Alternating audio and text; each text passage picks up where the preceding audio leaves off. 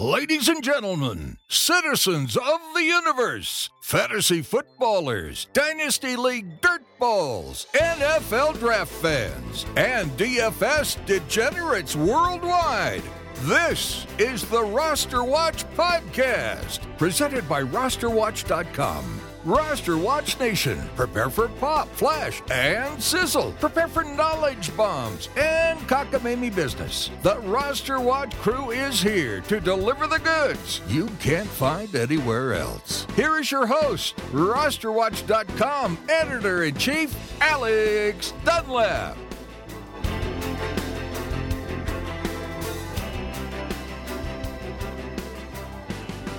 Welcome back to episode 4 of the Roster Watch podcast, brought to you by rosterwatch.com. We are live right now in the media workroom in Indianapolis at the 2017 NFL Combine. It is Wednesday. We've just gotten done with media availability with what I guess probably 15 to 20 NFL league types, coaches, GMs, etc. Myself, Alex Dunlap, here as always with Byron Lambert, your boys in Roster Watch with boots on the ground here in Indy. Byron, any takeaways from we're sitting here? It's just we're kind of at a lunch break, a stop in the action, trying to just keep Roster Watch Nation as updated as possible. Highlights from your perspective from the coaches and GMs thus far. Another year of Matthew Berry just standing at the press conferences, quietly watching us ask all our questions like we do, all our fantasy questions. Barry walked up to me. He said, "Hey, man, what did they say about Chris Ivory? I know you asked about Chris Ivory." He came up and asked about that? Yeah. That's hilarious. I'd say the biggest news so far for today, we'll say news, Doug Martin. We all know that he's going to be suspended for Adderall to begin next season. He was injured all year. He's really had a very up-and-down career.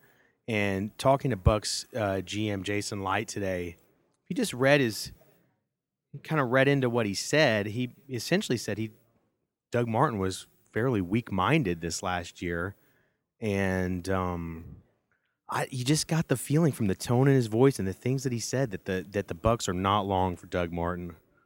No, or that Doug Martin's not long for the Bucks. I think that running back is something that they're going to have to address, that they're planning on addressing. Dirk Koetter was no nicer, not at all.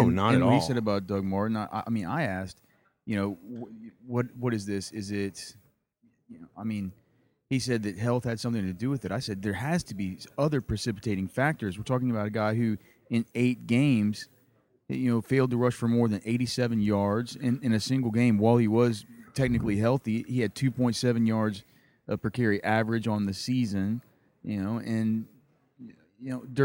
Dirk Koetter said, he said a lot of that's probably, somewhat psychological. He's coming off a big contract, or a big contract extension. They said that, or Koetter said that, that's just terrible that you even have to. I'll just drop the clips right here. And do you think it was all health for Doug Martin last year? Because I think he played in 8 games, never more than like 87 yards, 2.7 yards a carry, even when healthy. Do you think he was never healthy through the season? Was there anything else that were precipitating factors to his down season besides just the health during the time that he was actually playing, I guess the 8 games that he did play? Yeah, well, obviously there's a lot of things that go into that. Running backs don't do it all on their own. They have to have help. And then anytime a player is injured for any long period of time, and I think Doug was out something like 6 or 7 weeks with that hamstring and re-injured it at one point and had to start back from scratch. I think there's also a psychological process, especially coming off signing a big free agent process. And I think that the psychological side of guys that are injured, I think that flows through every player in the league. I don't think Doug's the only guy that has that situation. So, yeah, I think there was more than one thing, and part of it is it's a team game. As well as the audio vault that's going to be up at rosterwatch.com with all the Combine audio. I will say Jason Licht did say that he believed the offensive line took a step back this last year. I think that showed up on the field. It may be part of the factors with the running game. But they say that they like what they have. Well, they like the core pieces. They like Donovan Smith, the young kid at left tackle. They like Marpet. I believe they said they like their center, so it sounds like a group coming together, but I got the distinct feeling that Jason Licht sounded like a man who's prepared to invest in his offensive line this offseason. 100% agreed. What did he tell you about Cameron Brate? I'll drop that right here. Thoughts coming out of the season about Cameron Brate and what you saw out of him, kind of taking on a bigger role. He started well. We liked what we saw in Cam last year, but then this year in training camp, he was one of our most consistent players, and he maintained that throughout the season. He was he's got a good rapport with the quarterback. He's got really good hands. He makes a lot of contested catches. He's really smart, and he's getting better as a blocker. We're really excited about him. I don't think that he. I was didn't expecting sound like him it was to be a little more in love. His face doesn't light up at the idea of Cameron Brate like it does about Quan Alexander or especially Jameis Winston. Who they love Jameis Winston. They are apologists for him. Jameis could murder somebody, and they just say, "Look, he made a mistake. He's a great kid." I'll tell you, an annual pleasure of ours is getting to go to the John Harbaugh interviews. He is a fantastic interview. It's a 180 from his brother Jim. He's so nice, and you just wonder where those two diverged. I mean, it's insane how different it is. John Harbaugh's awesome. He told us today that he still has very, very high expectations for Brashad Perriman. He thinks he can break through and be an elite wide receiver in this league, and certainly going to get a chance to start on the outside.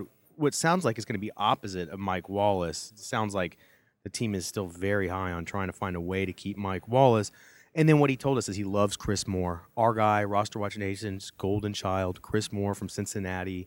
Senior Bowler last year, all Senior Bowl team from 2016. Just a terrific young wide receiver. And John Harbaugh was glowing when we asked about him. He wouldn't give me his base personnel and the offense, but I'm assuming there's going to be quite a few 3 wide receiver sets. And I'll tell you, I think Chris Moore is going to give Brashad Perriman all he can handle for that starting job, opposite of Mike Wallace. If they bring back Mike Wallace, I'm not entirely sure that it's completely feasible. They got to save. They have the 5th worst cap situation in the entire league. He's due $8 million. Only $2 million of that dead. And I don't know. Kenny Stills is about to get $12 million. That's at least what his agent's floating. It's just insane the big money that's going around. Yeah. I mean, I think that they're going to go to Mike Wallace and see if they can talk him into doing something to get those numbers down. But, and you got to remember that Kamar Aiken's looking like he's going to be gone. There's going to be a lot of times where they might, they talked about Chris Moore a lot about how much they liked his route running and his ability to create separation that way. I think that they could use those guys in 3 wide receiver sets. Yeah, together. I mean, I think that's the deal. He said he said they have a bunch of tight ends they want to use. But I'm not sure that's ever worked out. I'm not sure it's ever worked out. And what I see potentially happening is they got to fix that. They got to fix the running game. Well, he said he likes Kenneth Dixon a lot. He said he breaks tackles, which surprises me. I never thought Kenneth Dixon was good on contact for his size. But well, hey man, my buddy Scott Barrett from Pro Football Focus, he tweeted out a response to that tweet whenever I'd said it about the breaking tackles, and he said that I guess by PFF's like tackle caused missed tackles stat, apparently per snap or whatever per rush, he was number 1 in the entire league. So that was something that was kind of there to his game. That was a thing. That if we didn't notice, that was a thing. Well, we're going to have to keep an eye on what happens in this draft. I'll drop what Harbaugh said about Kenneth Dixon right now. Hey, if they don't draft a running back high, Kenneth Dixon could be a sneaky play in our redraft. I'll go ahead and drop the audio of it here. Kenneth Dixon, I'm a Kenneth Dixon fan. I think Kenneth Dixon proved himself. I love his personality. I love his humility. We have a thing on Fridays, some of our guys do it, called Armageddon, okay? It's not a biblical reference, it's a weightlifting reference, okay? So it's an arm workout and some other stuff that some of our guys do, led by Eric Weddle and our strength coach, Steve Saunders. And so I had a chance to do Armageddon with Kenneth Dixon. So I got a chance to see his up-close personal workout and his arm strength, which is quite impressive. But he's a fun guy to be around, and he's a hard worker, and he wants to be great, and he can break tackles. I like that about him, too. So I'm excited about him. I think he's going to be a top back. Let's see. Here's the other thing, though. I will say he was glowing about Mike Wallace. All right, next up. I mean, it was certainly a different take on Mike Wallace than I was expecting. He was glowing about it. I was expecting that to kind of be like, that's a wait and see. We got some time to think about it. We got some good younger pieces. I kind of thought that they were just going to be done with them, but it doesn't seem like it. As usual, Falcons head coach Dan Quinn was very fired up to be at the podium. Fired up. He came up there and kind of gave his – he kind of had a therapy session for himself up there, letting everybody know that he's watched the Super Bowl a million times and you can't just draw it back to one play. And he kind of got – he just wanted to get out in front of it. He didn't want a million questions about this damn Super Bowl. He's already thought about it a he was the only coach that got up there and gave an opening statement. That was the whole statement was like, I know what you're going to ask. Have I watched the game? Yes. I've watched it over and over. Like all this stuff. And I think what he probably did a pretty good job because, there weren't that many questions about the horrible loss in the Super Bowl. He's so nice. You almost don't want to ask him those questions about that game. Austin Hooper, the young tight end in Atlanta, they are excited about him. Expecting to see his role grow quite a bit over the offseason as anticipated. Certainly this is a guy in our dynasty leagues we want to keep an eye on. And I thought it was interesting to ask Dan Quinn about if they struck the balance that they were looking for with Tevin Coleman and Devontae Freeman this year. And he pretty firmly said yes, that they hit exactly where they were planning last preseason with the split work in the backfield, and so I think Devontae Freeman and Tevin Coleman owners, we know exactly what we have moving forward here. This is going to be exactly any surprises. Probably 18 touches a game or so, 17 to 19 touches a game for Freeman, and probably 10 to 13 or so for Tevin Coleman. You asked about Julio Jones getting in the red zone more often. Well, I just say he's going to get more red zone looks. Julio Jones only had 11 red zone targets last year. And I asked Dan Quinn about it, and I'll actually drop the audio right here. Speaking of how to best utilize players, could you foresee Julio Jones starting to get more action in the red zone, in the end zone? Do you feel like he was utilized enough in that way? We do. Certainly when players who have unique stuff oftentimes get, a lot of attention, and the red zone's one of those ways. So as long as the production is where we would like it to be, like every play going to who is generally a pretty good play in my opinion. But when there's opportunities based on the coverage going a certain way for other guys who are single to get open, I'm comfortable with that too. So as we go through this offseason, for sure that's going to be a spot to say, can he become even more involved in what we do? But fortunately for us, we've got some weapons at a number of different spots, at tight end, at running back, at the other spots, at receiver. I think it's crazy that Julio Jones isn't targeted more in the red zone. I did get to ask, though, what the expected changes in the offensive scheme are going to be with new offensive coordinator Steve Sarkisian coming from Alabama, with Kyle Shanahan having left for the 49ers. And really, Dan Quinn said all the core principles, the outside zone, everything is going to stay, for the most part, just the same in the offense. What I expect to see with Sarkisian is he's going to come in and he's going to attack down the field. Yeah, I think so too. Maybe install a few different runs that we haven't seen as much of to this point under Shanahan. Yeah, so I guess with Quinn, I'm trying to think if there's anything else that we have from him. Mainly we just asked about, like you said, Austin Hooper. They like him. They like his development. But he wouldn't really give us anything committal about where they're at with him. I'm not sure. We'll have to see how much the tight end's going to be used in that offense. Like I said, I'm not sure that they love him. I think that they like him. I think that they're happy enough with him. But, when's the last time that we saw a tight end utilized heavily in Atlanta, period? Did he say that he was the first guy in the tight end room every day, Hooper? Yeah, but he said... That's scary sometimes when you hear that. He said last year that Justin Hardy was the first guy in the wide receiver room every day. That guy didn't play a lick. We all know how that turned out. So I got to go and... How about Sean McDermott? Boy, I just thought he was to me, on the surface, he seems like a fantastic hire for Buffalo. Yeah, here's what he said. I wanted to ask about Jonathan Williams because I just wanted to see where he is on that guy. As we've talked about in our dynasty leagues, LeSean McCoy, a guy we think that still has value and is still going to hold value for the next probably year to 2 years. But well, you heard McDermott talk about that Rick Dennison offense. He's fired up about that offense. Well, he says that Rick Dennison's a guy who he's been watching for years. Yeah. That's an offense that he loves. And as we've told the listeners, Rick Dennison is an understudy of Gary Kubiak. And if you listen to him, what we're going to see is they're going to roll him out. It's just going to be a lot of what we've always seen in a Gary Kubiak offense. So I expect to see quite a bit of LeSean McCoy this year. No, yeah, I do too. I mean, I think that's only realistic to expect it. We're going to get a big dose of him, but like we've kept on saying, I don't know how long it's going to continue to last. Sean McDermott did say they were able to re-sign or to keep defensive lineman Kyle Williams, who's been with the team for a long time. You asked about Jonathan Williams. You already mentioned that? Yeah. And he said he's pretty excited about him.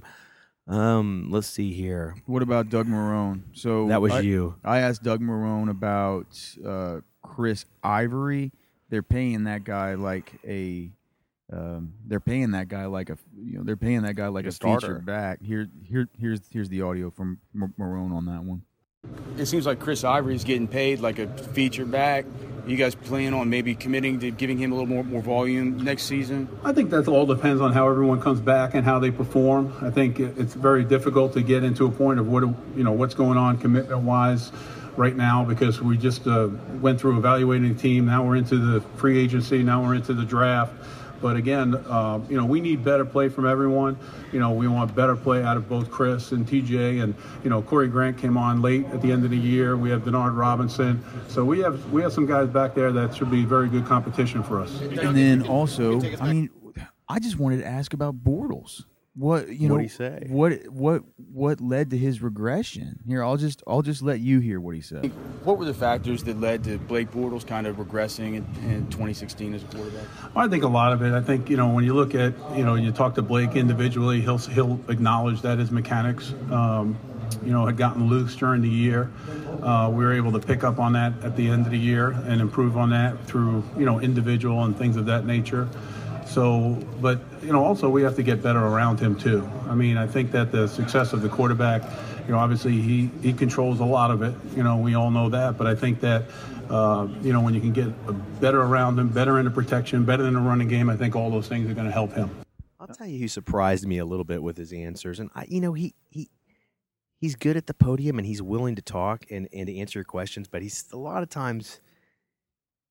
John Fox of the Bears, sometimes it's hard to read into what he has to say. I asked him, I said, has Jordan Howard, after a huge rookie year, did Jordan Howard establish himself as the feature back and a workhorse in this offense moving forward?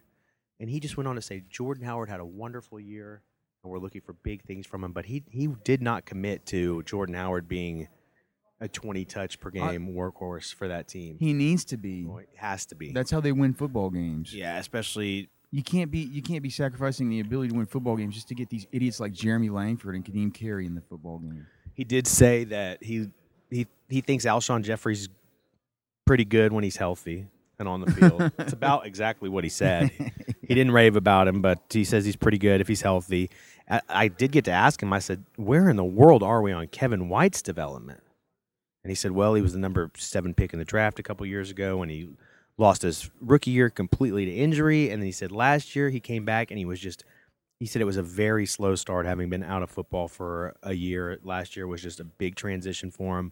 So, of course, it's their former top 10 pick. They're going to tell us they're expecting his development to continue and his role to grow next year, but it was less than any kind of glowing endorsement for Kevin White as well. Well, that's no good. I hate that for some of our dynasty leagues. Hate it. Yeah, I wasn't over there for Fox. Anything else stand out to you from that? No, not in particular from John. Were you around from John? Yeah. He's a first name basis with this. Yeah, that's dude. How it gets around here. Okay, McAdoo. Were you around Coach McAdoo for the Giants? No, I was not. Were you? Yes. All right. So I asked McAdoo about Paul Perkins, about what, that's something we always talk about and kind of ponder around here, his ability to carry the load, whether or not he can be a 3-down back. I'm starting to think that he's going to be a satellite and complimentary back. Is that the feeling you got from McAdoo? It certainly is. I'll actually let you hear the physically audio. And attributes-wise, do you see Paul Perkins as a guy who could be an every-down back? Paul's a lot like the rest of the rookies. I think it's important when these rookies, they get back to New York, they understand that they don't have everything figured out, that we need to keep our thumb on those guys, and they need to grow and they need to get better. We need to make gains. Our rookie class needs to make gains. We have a nice class of guys there, and Paul's one of those. Well, Paul's one of those players, but he needs to get better, and like the rest of them, even if it's marginally in each area of his game. But we need to make gains there. But one guy who we love, you know, the Roster Watch Nation owns this tight end in a lot of their dynasty leagues. That is Jerell Adams out of South Carolina. He was on our All Senior Bowl roster in, I believe, 2015, and I mean, if you thought McAdoo was low on Paul Perkins, listen to what he says about Jerell Adams. Oh, ouch. From Jerell Adams in his first year? Takeaways? Yes. Jerell's a young player that works hard, made some progress as a rookie, needs to keep developing on special teams. That'll be a big part of things for Jerell and as a tight end. But he has some flashes of good plays for us. We feel like he can be a good blocker for us and progress in the pass game as well. So, I mean, with that, the thing that I take away from it is he's basically McAdoo saying about Jerell Adams that he needs to improve, and specifically he needs to improve in special teams because that's his primary role. So this is ouch. That's not a good. He must not be a very good blocker. I don't think he was at the Senior Bowl. Well, I mean, he was a good pass catcher. Well, he said though, as we just heard, he went on to say that they envisioned him being a good blocker for them. It was like all the stuff that I did not want to hear as a fantasy owner. So Jerell Adams is just stock way down. I mean, as far as I'm concerned, it's almost in the toilet. Well, he'd have to be the kind of guy if there's an injury to Will Tye and he's getting a start. If you can't beat out Will Tye, you can't flash enough to where the head coach of the football team knows through a whole football season that you have some kind of upside. I don't think that. Yeah, it's tough, especially Eli loves those tight ends. It's time to cut bait. I will say one of the more interesting tidbits today. Let's parse through this a little bit. Is one of the hardest working GMs in the league is Steelers GM Kevin Colbert. We see him at more pro days than we see, I think, any other GM. He's very, very involved in the scouting process. And, I asked him, I said, hey, without Martavis Bryant, how did that affect the offense this year? And the first thing he said was, well, you know, when you got a player of those skill set, you know, losing him is certainly troublesome. But he said those other guys stepped right in and filled right in for Martavis. He says that he can't even talk to Martavis right now because he's still suspended by the league. And what he said is, he said flat out, the offense improved and was better in 2016 than in 2015. My eyeballs tell me that offense was better with Martavis Bryant 2 years ago. Kevin Colbert said that offense was better without Martavis Bryant this year. Now, he didn't say it was better because they were without him. Right. It wasn't necessarily causal. Yeah, but he's...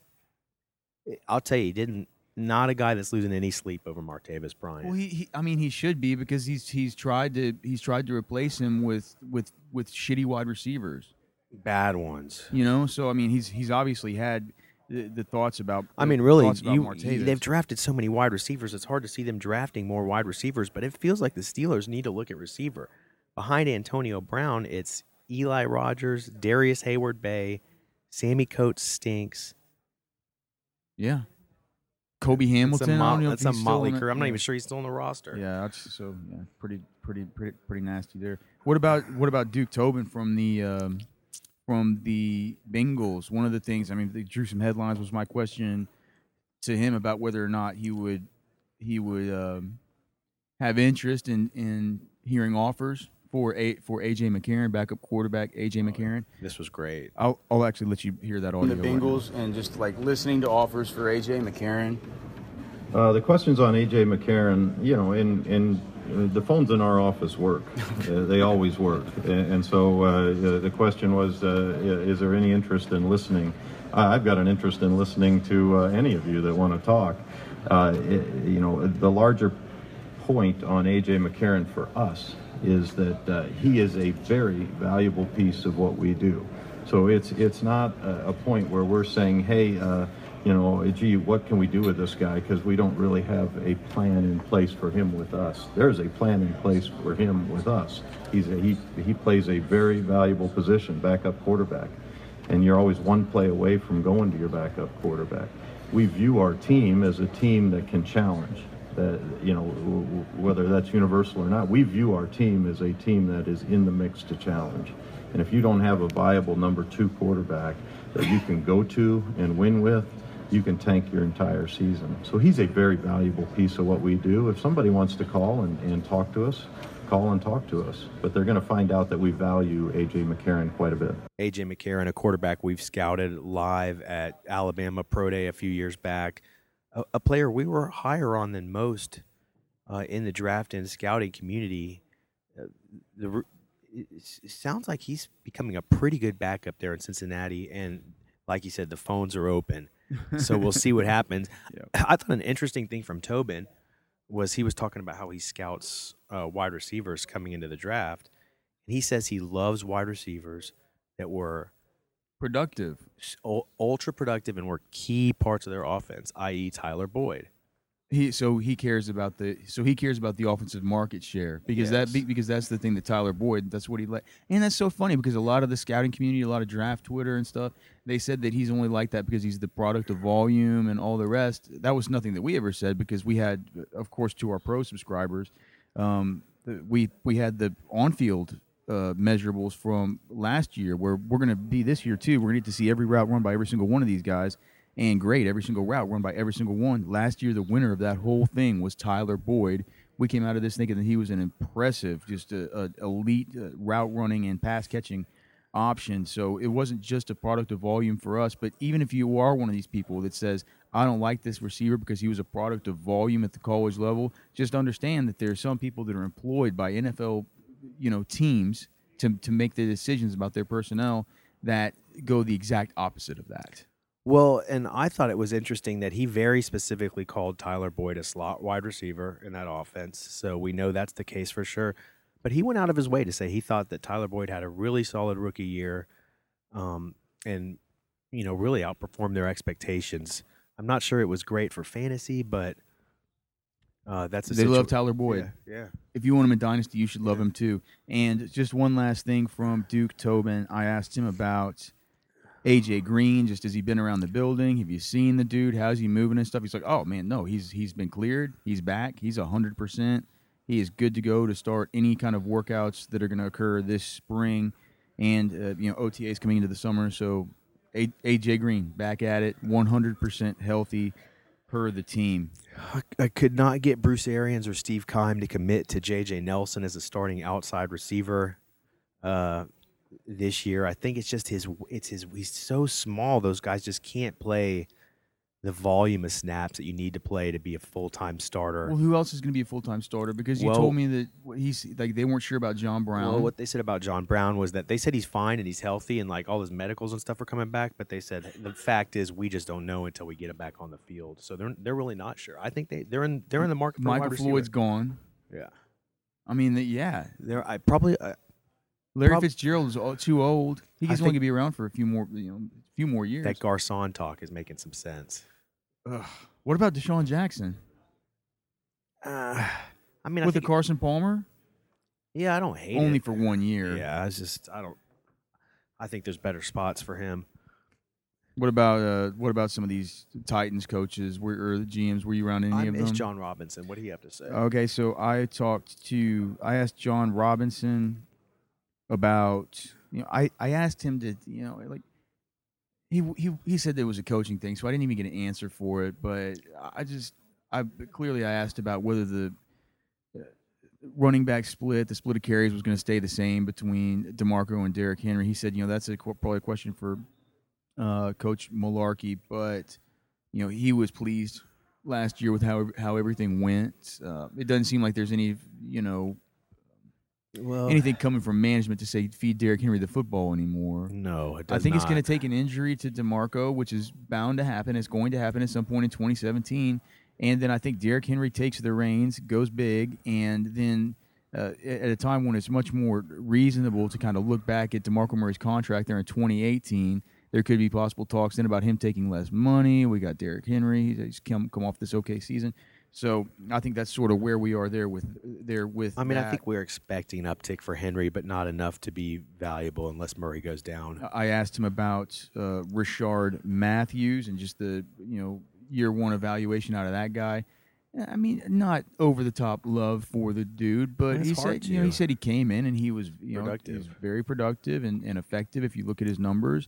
And even if you don't look at his numbers, he also talked about how he'd bought in and, you know, stuff like that, about how he'd bought into what they were trying to do culture-wise there with the Titans under this new regime, and that, you know, he's a guy that they kind of like. I tried to follow up by asking if they would, you know, receiver was going to be a position that they were going to look at in this draft, and he wouldn't give me an answer. Well, that means that's probably what they're looking at. He's not too far from the Bill Belichick way of doing things.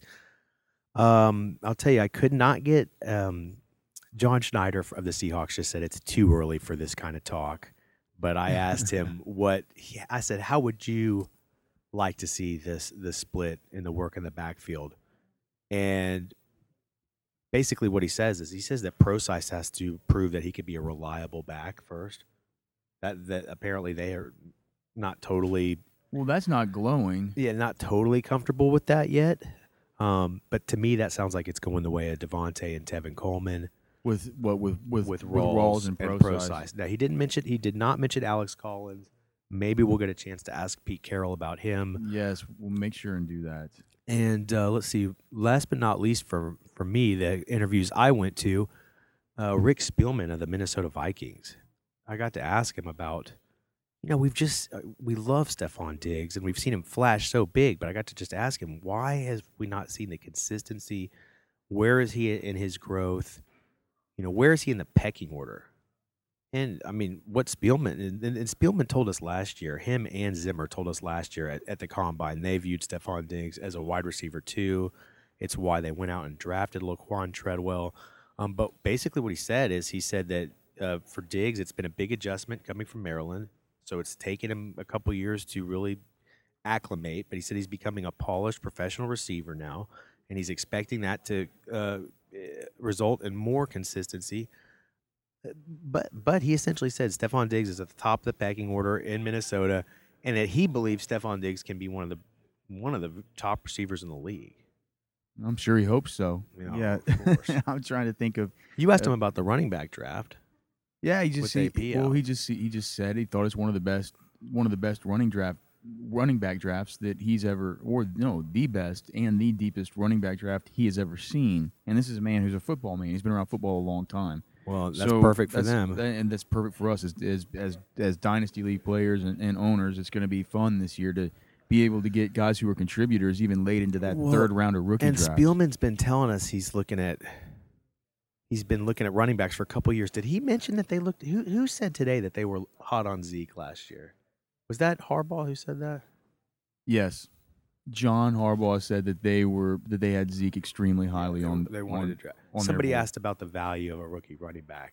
Yes, and then I guess last for me is Sashi Brown of the Browns, and this guy's so cockamamie. He's just as cockamamie as all that to Cleveland media. He's probably he's probably just tired of dealing with all their bullshit questions, and so he just doesn't give you any answers.